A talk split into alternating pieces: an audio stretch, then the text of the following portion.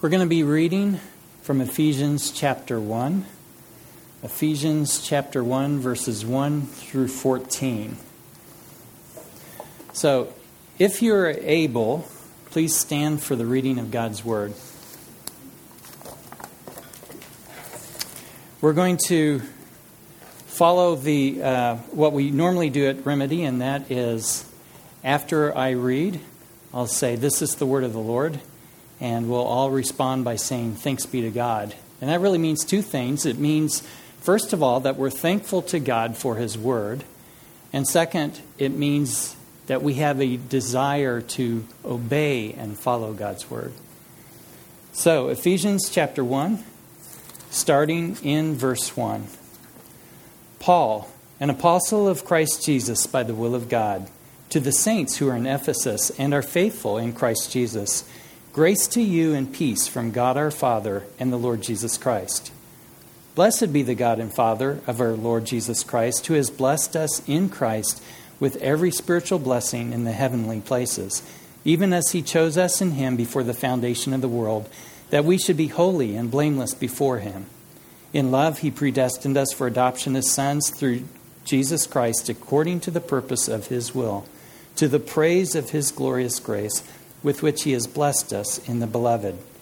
In him we have redemption through his blood, the forgiveness of our trespasses, according to the riches of his grace, which he lavished upon us in all wisdom and insight, making known to us the mystery of his will, according to his purpose, which he set forth in Christ as a plan for the fullness of time, to unite all things in him, things in heaven and things on earth. In him we have obtained an inheritance having been predestined according to the purpose of Him who works all things according to the counsel of His will, so that we who were the first to hope in Christ might be to the praise of His glory. In Him you also, when you heard the word of truth, the gospel of your salvation, and believed in Him, were sealed with the promised Holy Spirit, who is the guarantee of our inheritance until we acquire possession of it, to the praise of His glory. This is the word of the Lord. Thanks be to God. You may be seated. Let's pray together. Father God, as we approach your word, we are so thankful that not only are you there, but you're not silent, but you have spoken to us. And so, Father, I pray that as we delve into your word today, that you will stir our affections for you. And, Father, that through your word, we will leave here better equipped to serve you and win Rock Hill for you. Father, we ask these things in the name of Jesus. Amen. So, a few years ago, I was reading this very passage that we just got through reading. And I was going through a difficult time. I was actually unemployed at the time wondering what God was up to, feeling sorry for myself. I was actually wallowing in my own self pity. But as I read this passage, my problems seemed a whole lot less important to me. Soon I could hardly see the page through my tears as I remembered my position in Christ God used this very passage to remind me of the wonder of salvation and to convict me of the sin of my coldness toward Him. So the letter to the Ephesians wasn't written because there were divisions or sin in the church, like 1 Corinthians, or to address false teachers who had infiltrated the church, like the letter to the Galatians. In fact, there's really no particular problem at all addressed in this letter. So, why did Paul write the letter to the Ephesians? And why did the Holy Spirit inspire him to write this and preserve it in the canon of Scripture? So, perhaps one of the reasons it is to help us understand that the church is really important to God. It's for us to be in awe of his eternal plan and how he has blessed us, to fill us with wonder at our salvation. I believe this passage is for Remedy Church. I'm not aware of major sin in our midst, or divisions, or doctrinal heresy, but we live in a fallen world, and we need to be reminded day in and day out of the gospel. We should be in wonder and awe that He saved us. He's blessed us in Christ with every spiritual blessing. Take a look at verse 3. It says, Blessed be the God and Father of our Lord Jesus Christ, who has blessed us in Christ with every spiritual blessing in the heavenly places. So, church, what spiritual blessing has God withheld from us? 2 Timothy 3 16 and 17 tells us, All scripture is breathed out by God and profitable for teaching, for reproof, for correction, for training in righteousness, that the man of God may be complete, equipped for every good work. Just as God has given us scripture for every good work, so God has blessed us with every spiritual blessing. Notice that it says every spiritual blessing in the heavenly places. The central focus of the gospel is not on material blessings, it's just not big enough. C.S. Lewis put it this way It would seem that our Lord finds our desires not too strong, but too weak. We are half hearted creatures, fooling about with drink and sex and ambition when infinite joy is offered us, like an ignorant child who wants to go on making mud pies in a slum because he cannot imagine what is meant by the offer of a holiday at the sea. We are far too easily pleased. Paul tells us in verse 3 that we are blessed with every spiritual blessing. He then takes the next 11 verses telling us what those blessings are. Verses 3 to 14 are one continuous sentence in the original Greek. Paul never takes a breath, it just keeps pouring out. As we look at this passage, we'll see how our spiritual blessings are based on each person, the work of each person of the Trinity. We'll see how God the Father chose us in verses 3 to 6. How God the Son paid the price for us in verses 7 through 12. And how God the Holy Spirit keeps our salvation safe in verses 13 and 14. So, first, let's look at how God the Father chose us in Christ. Verse 4 Even as He chose us in Him before the foundation of the world, that we should be holy and blameless before Him. In love, He predestined us for adoption to Himself as sons through Jesus Christ, according to the purpose of His will. To the praise of His glorious grace with which He has blessed us in the Beloved. There's a past present, and future aspect to salvation. We were saved, we are being saved, we will be saved. Our salvation began in eternity past. Before we existed, before the creation of the world, God purposed to put us and Christ together. He purposed in love that we would become His sons and daughters. This arose from His unmerited favor. The proper response to election is awe and wonder at God's love for us. It removes all boasting, it spurs us on to holiness. Here are three objections to election that I've personally heard. The first objection is that's not what Baptists believe. Well, the Baptist Faith and Message 2000 of the Southern Baptist Convention says Election is the gracious purpose of God according to which He regenerates, justifies, sanctifies, and glorifies sinners. It is consistent with the free agency of man and comprehends all the means in connection with the end. It is the glorious display of God's sovereign goodness and is infinitely wise, holy, and unchangeable. It excludes boasting and promotes humility. So, all analogies break down at some point, and this analogy is certainly imperfect. But the analogy is of a lion. Can a lion eat straw? Well, yes, forget about digesting it, but a lion can physically reach down and eat straw. But a lion will never do that because it's not in its nature. And in the same way, we will never come to Christ unless God first does a work of regeneration in our hearts. Another objection to election is well, that's not fair.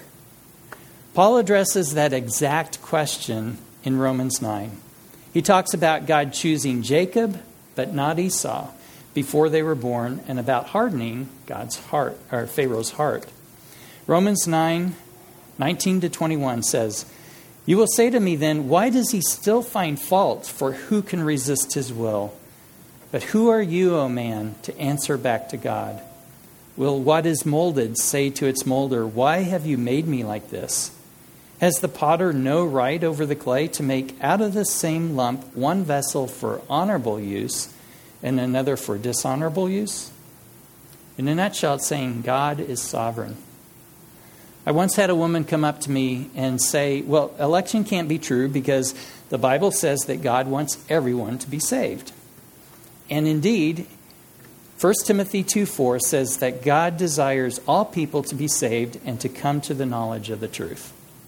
God invites and commands every person to repent and come to Christ for salvation. But because everyone is not saved, both Arminian and Reformed views would say that God wills something more than he wills the salvation of all people. Grudem says Reformed theologians say that God deems his own glory more important than saving everyone, and that according to Romans 9, God's glory is also furthered by the fact that some are not saved. Arminian theologians also say that something else is more important to God than the salvation of all people, namely the preservation of man's free will. So, in a reformed system, God's highest value is his own glory, and in an Arminian system, God's highest value is the free will of man. In Ephesians chapter 1 verses 3 to 6, we see that God chose us from eternity past. He chose us in love and adopted us according to the purpose of his will, not man's will to the praise of his glorious grace. So, God the Father chose us. Let's look now at how God the Son paid the price for us. Ephesians 1, verse 7 In him we have redemption through his blood, the forgiveness of our trespasses, according to the riches of his grace, which he lavished upon us in all wisdom and insight, making known to us the mystery of his will according to his purpose, which he set forth in Christ as a plan for the fullness of time, to unite all things in him, things in heaven and things on earth. In him we have obtained an inheritance, having been predestined according to the purpose of him who works all things according to the counsel of his will, so that we who were the first to hope in Christ might be to the praise of his glory. So, how does God the Son bless us? Well, according to this passage, first through redemption, second, by revealing God's plan, and third, through our inheritance. First, God the Son blesses us by redeeming us. Redemption means that a price was paid to buy us back. It denotes liberation from bondage or imprisonment. Romans 6 says that we were slaves to sin. Christ redeemed us by his blood on the cross. The book of Colossians is sometimes called the parallel book to Ephesians. In Colossians 1 13 and 14, Paul writes, He has delivered us from the dominion of darkness and transferred us to the kingdom of His beloved Son, in whom we have redemption, the forgiveness of sins. Christ's redemption of us was not cheap. Verse 7 says, In him we have redemption through his blood. Do you ever doubt God's love for you? I know I sometimes struggle with that. But if you find yourself feeling that way, think of the cross, the central point of human history. God demonstrated for all time and eternity his love for us. His son, son hung on that tree to pay our debt. Verse 7 says, Christ's redemption accomplished forgiveness. Horatio Spafford got it right in his hymn, It Is Well With My Soul. His third stanza says, My sin, oh, the bliss of this glorious thought. My sin, not in part, but the whole, is nailed to the cross, and I bear it no more. Praise the Lord. Praise the Lord, O my soul. How does God the Son bless us? First, as we saw through redemption. Second, God the Son blesses us by revealing God's plan. Picking up on verse 8, in all wisdom and insight, making known to us the mystery of his will according to his purpose, which he set forth in Christ, as a plan for the fullness of time to unite all things in him, things in heaven and things on earth. What is the mystery of his will? Well, verse 10 tells us to unite all things in Christ, things in heaven and things on earth. Since the fall of man in the garden, God has been about the work of restoring his creation. In Romans 8, Paul tells us that all creation longs for the restoration and for our glorification. John Stott says in of Ephesians chapter 1 verse 10, Paul seems to be referring again to that cosmic renewal, that regeneration of the universe, that liberation of the groaning creation of which he has already written to the Romans. Another commentator puts it this way History is going somewhere. By God's grace, he has made known to us the mystery of his will. He has revealed his eternal plan to us, and that plan centers on the Redeemer. What is his plan? It is to unite all things in Christ, things in heaven and things on earth. So, how does God the Son bless us? First, through redemption. Second, by revealing God's plan. Third, God the Son blesses us through our inheritance. Verse 10 says, In him we have received an inheritance. Some commentators say that instead of saying we have received an inheritance, a better translation may be that we were made to be God's heritage or inheritance. Speaking of the two ways to translate this passage, Tony Merida says, both are great options. We are God's possession, and through Christ we have received a glorious inheritance. C.S. Lewis wrote a fiction series called The Chronicles of Narnia. He wrote it on two levels so that parents could read it to their children. To a child, it's a story about some children that have adventures in a fantasy world where animals talk and they meet Aslan, a lion. To the adults, Aslan is, a, is an allegory of Christ. At the end of all of their experiences, C.S. Lewis wrote, And as he spoke, he no longer looked to them like a lion, but the things that began to happen after that were so great and beautiful that I cannot write them. And for us, this is the end of all the stories, and we can most truly say that they all lived happily ever after. But for them, it was only the beginning of the real story.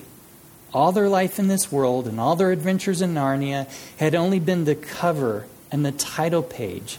Now, at last, they were beginning chapter one of the great story which no one on earth has read, which goes on forever, in which every chapter is better than the one before.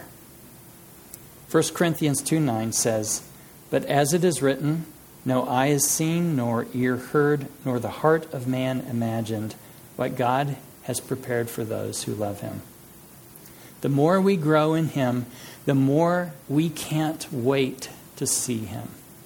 We long for that day. We will love his appearing.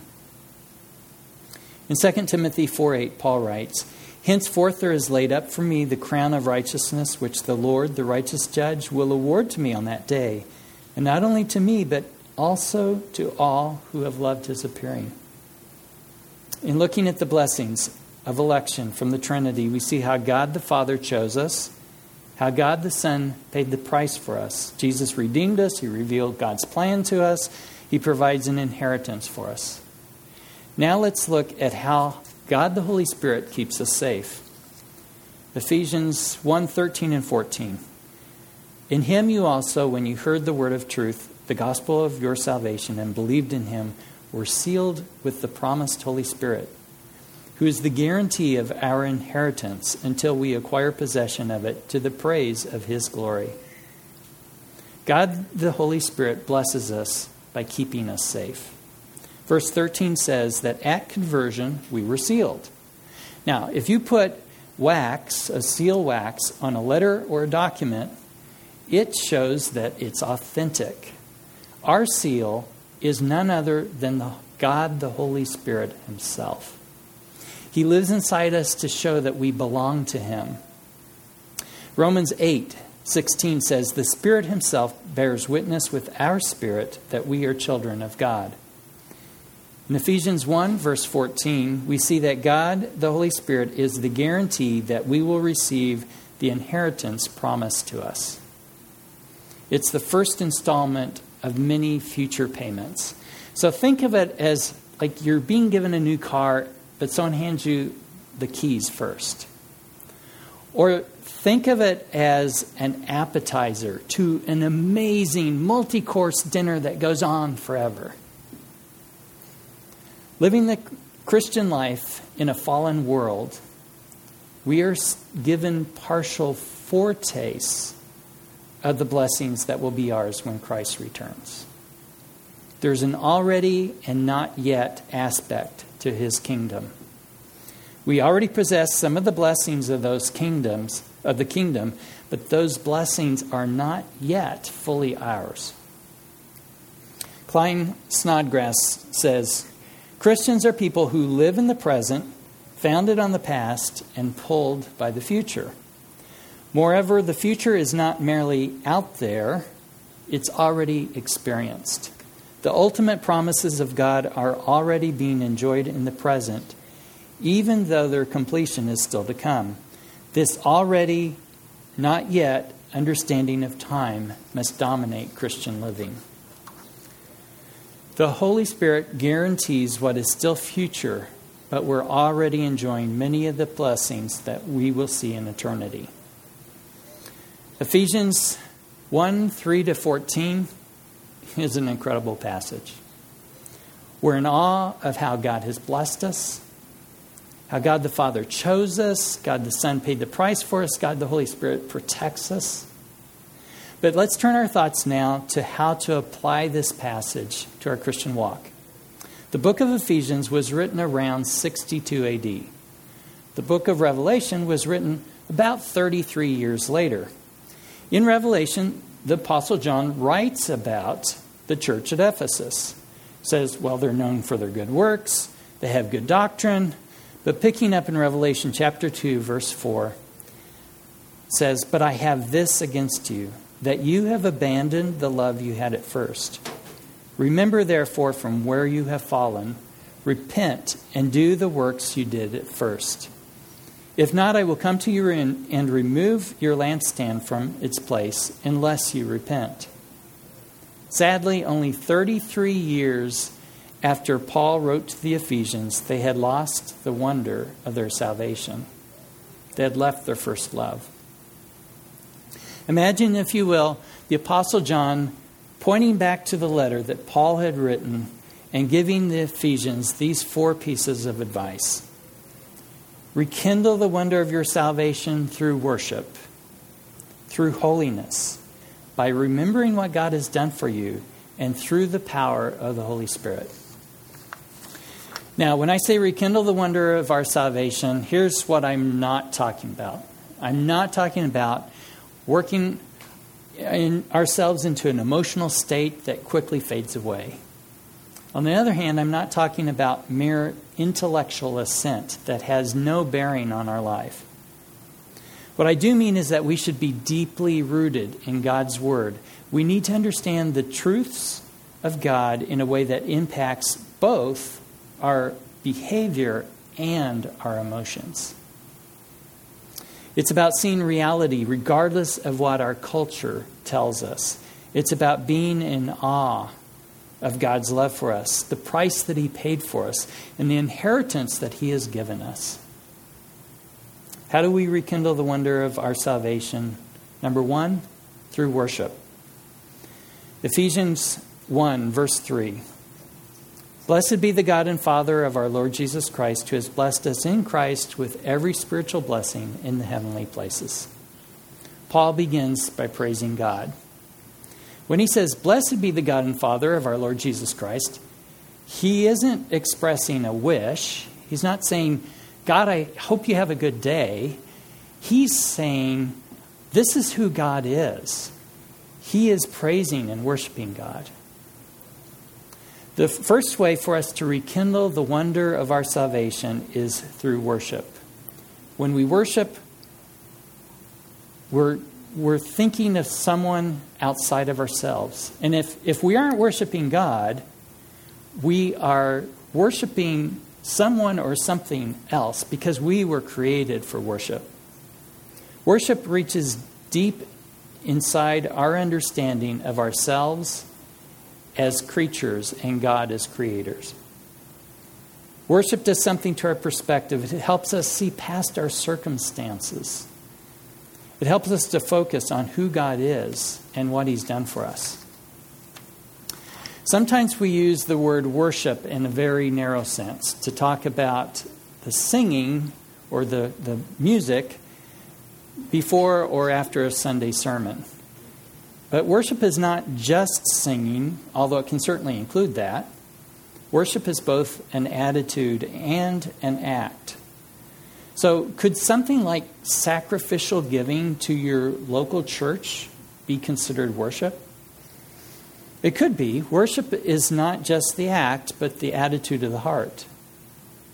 Many times we fail to live in awe of the gospel because we see God as not relevant. Worship gives us the opportunity to tell the truth about ourselves and about God. It reminds us of reality. So, practically, how do we rekindle the wonder of our salvation through worship? There's a lot of ways, but let's talk about three. The first and most obvious is to worship God with his people. Attend church. Hebrews 10 24 and 25 says, And let us consider how to stir up one another to love and good works, not neglecting to meet together, as is the habit of some, but encouraging one another all the more as you see the day drawing near. Second, worship God by giving sacrificially of yourself and your resources to God's family. The offering is part of our worship, just like singing. Give God your money, your time, and your talents. Third, read the Bible. There are many passages of Scripture that I'll be reading and I'll just stop and thank God for what He's done for us. Or I'll read and I'll reflect on who He is, His majesty, His faithfulness, His sovereignty, His holiness, His goodness.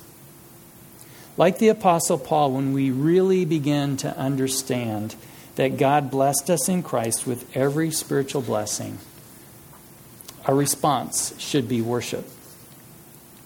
How do we rekindle the wonder of our salvation? First, through worship. Second, through holiness. In Ephesians 1, verse 4, Paul tells us why God chose us from eternity past. He chose us to be holy and blameless before Him. Now, there are two aspects we need to understand about holiness. The first is that we are positionally holy before God. This is called justification. It's a legal declaration. Romans 8 asks, Who shall bring any charge against God's elect? It is God who justifies. God declares us to be just in His sight because He imputes Christ's righteousness to us. Justification comes to us entirely by God's grace. We're the beneficiaries. The second truth is that God the Father chose us in Christ so that we can become more and more like Christ. This process is called sanctification.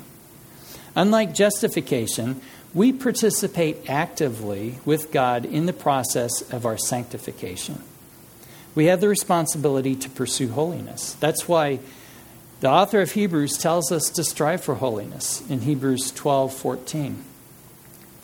Sanctification begins at regeneration and continues throughout the Christian's life. It's the process of becoming more like Jesus.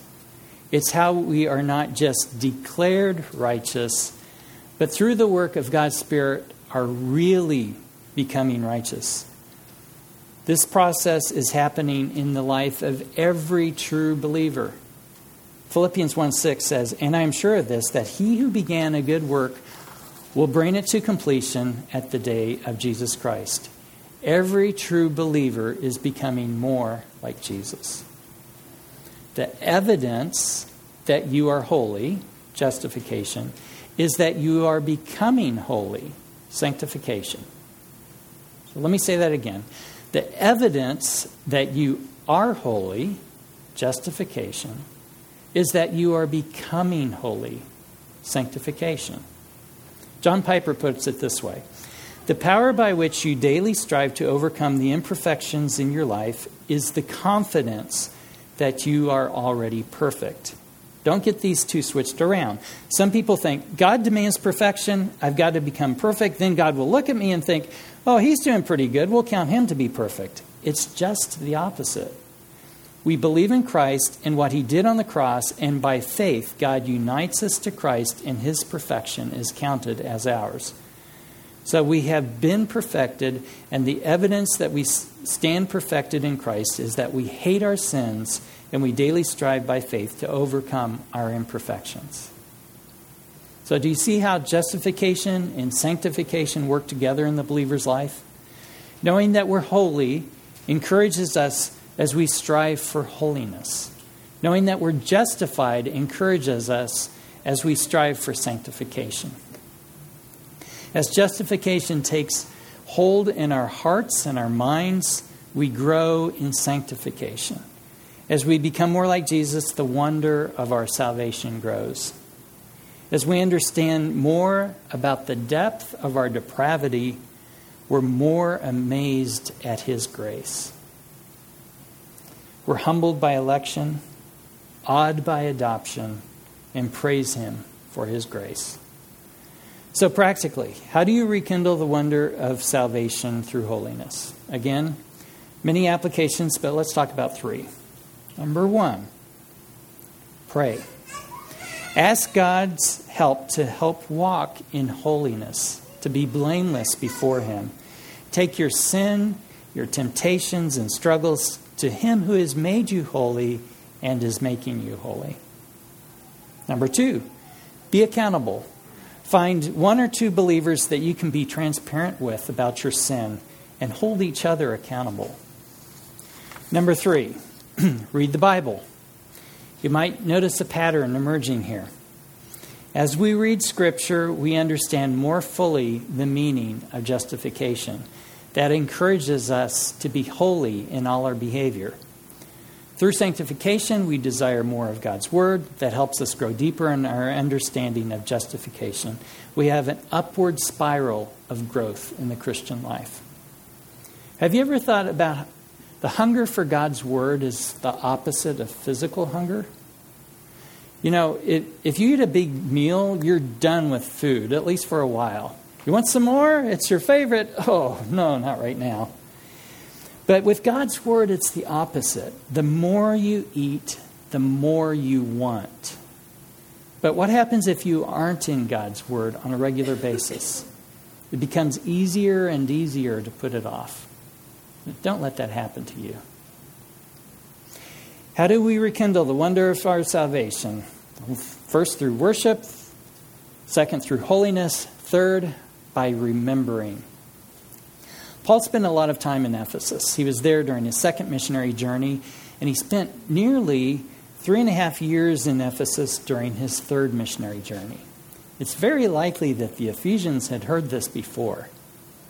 But here Paul is reminding them again.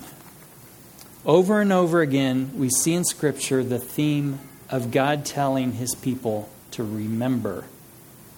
It was in the law. Remember the Sabbath day to keep it holy. Exodus 20, verse 8. Remember that you were a slave in the land of Egypt, and the Lord your God brought you out from there with a mighty hand and an outstretched arm. Deuteronomy 5:15. We see it in the wisdom literature. Remember also your creator in the days of your youth. Ecclesiastes 12:1. Over and over again, the prophets said it. Remember the law of my, of my servant Moses, the statutes and rules that I commanded him. Malachi 4 4. Our Lord Himself instituted the ordinance of the Lord's Supper, saying, This is my body which is given for you. Do this in remembrance of me. Luke 22 19. We need to remember the gospel every day. We live in a fallen world. It's so easy to be caught up in the temporal that we forget the eternal. Now, there are many practical ways to rekindle the wonder of our salvation by remembering. Here are three applications. Number one, attend church and listen to the preaching of the word. I love the verse by verse exegetical teaching here at Remedy. It rekindles in me the wonder of our salvation. If you're a baptized believer, participate in the Lord's Supper. Some churches do it once a quarter or once a month. There's nothing prescribed in Scripture, but I love here how we do it at Remedy once a week. Number three, read the Bible. Have you noticed I keep saying that? The creator and sustainer of all life has spoken to us. Remember what he has done by reading his word. How do we rekindle the wonder of our salvation? Number one, through worship. Number two, through holiness. Number three, by remembering. The final point is through the Holy Spirit. In Ephesians chapter 1, verse 13, we saw how we were sealed with the Holy Spirit, showing the authenticity of our salvation. In verse 14, the Holy Spirit is the guarantee of our inheritance. The Holy Spirit is working to preserve our union with Christ. For believers, being in Christ is everything. We see it through all 12 verses that we've been looking at today. We're blessed in Christ, verse 3. We're chosen in Christ, verse 4. We're adopted through Christ, verse 5. We're blessed with grace in Christ, verse 6. We are redeemed by Christ, verses 7 and 8. We're united in Christ, verses 9 and 10. We have an inheritance in Christ, verse 11. Our hope is in Christ, verse 12.